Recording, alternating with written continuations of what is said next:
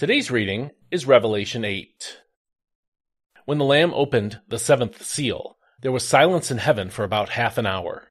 And I saw the seven angels who stand before God, and they were given seven trumpets.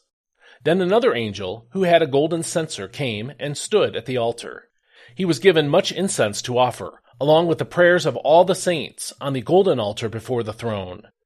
And the smoke of the incense, together with the prayers of the saints, rose up before God from the hand of the angel.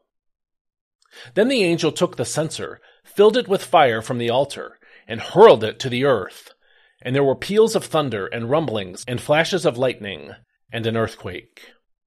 And the seven angels with the seven trumpets prepared to sound them. Then the first angel sounded his trumpet, and hail and fire, mixed with blood, were hurled down upon the earth. A third of the earth was burned up, along with a third of the trees and all the green grass. Then the second angel sounded his trumpet, and something like a great mountain burning with fire was thrown into the sea. A third of the sea turned to blood, a third of the living creatures in the sea died, and a third of the ships were destroyed. Then the third angel sounded his trumpet, and a great star burning like a torch fell from heaven and landed on a third of the rivers and on the springs of water. The name of the star is wormwood. A third of the waters burned bitter like wormwood oil, and many people died from the bitter waters. Then the fourth angel sounded his trumpet, and a third of the sun and moon and stars were struck.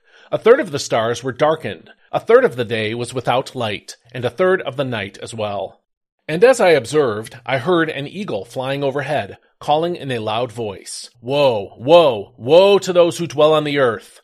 Because of the trumpet blasts about to be sounded by the remaining three angels. This is God's word. The seventh and final seal was broken by Christ at the beginning of our chapter today. Recall that the seven seals were holding the scroll of God's wrath closed. Jesus was the only person capable of opening them, and as he opened each seal, devastation happened on earth. The horrible things that happened on earth during the opening of seals 1 through 6 were the result of man-made aggression or natural disasters. When Christ opened the seventh seal, here in Revelation 8 1, the angels got involved, making the outpouring of God's wrath an overtly supernatural thing. The results were even more severe than during the first six seals. You can see that in verses 7 through 12 of today's passage. Within this description of destruction, however, we read in verse 3 that another angel, who had a golden censer, came and stood at the altar.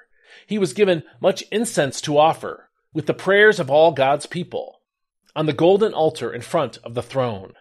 The smoke of the incense, together with the prayers of God's people, went up before God from the angel's hand. And that's the end of the quote. Twice in these verses, the prayers of all God's people are described in terms of aromatic incense offered in worship to God. This is how God experiences our talk to Him. While we may be suffering, crying out for help or for justice, or pouring out our fears and anxieties to the Lord, God receives our prayers as beautiful acts of worship. This is because our prayers are expressions of pure dependence on Him. They honor Him as the only one who can do the impossible and provide for us when we have nowhere else to go. Prayer is an extraordinary gift to us, but it is also a beautiful act of worship to God. I hope this passage helps you understand how much God enjoys hearing us pray. In fact, take some time right now and offer this act of worship to Him.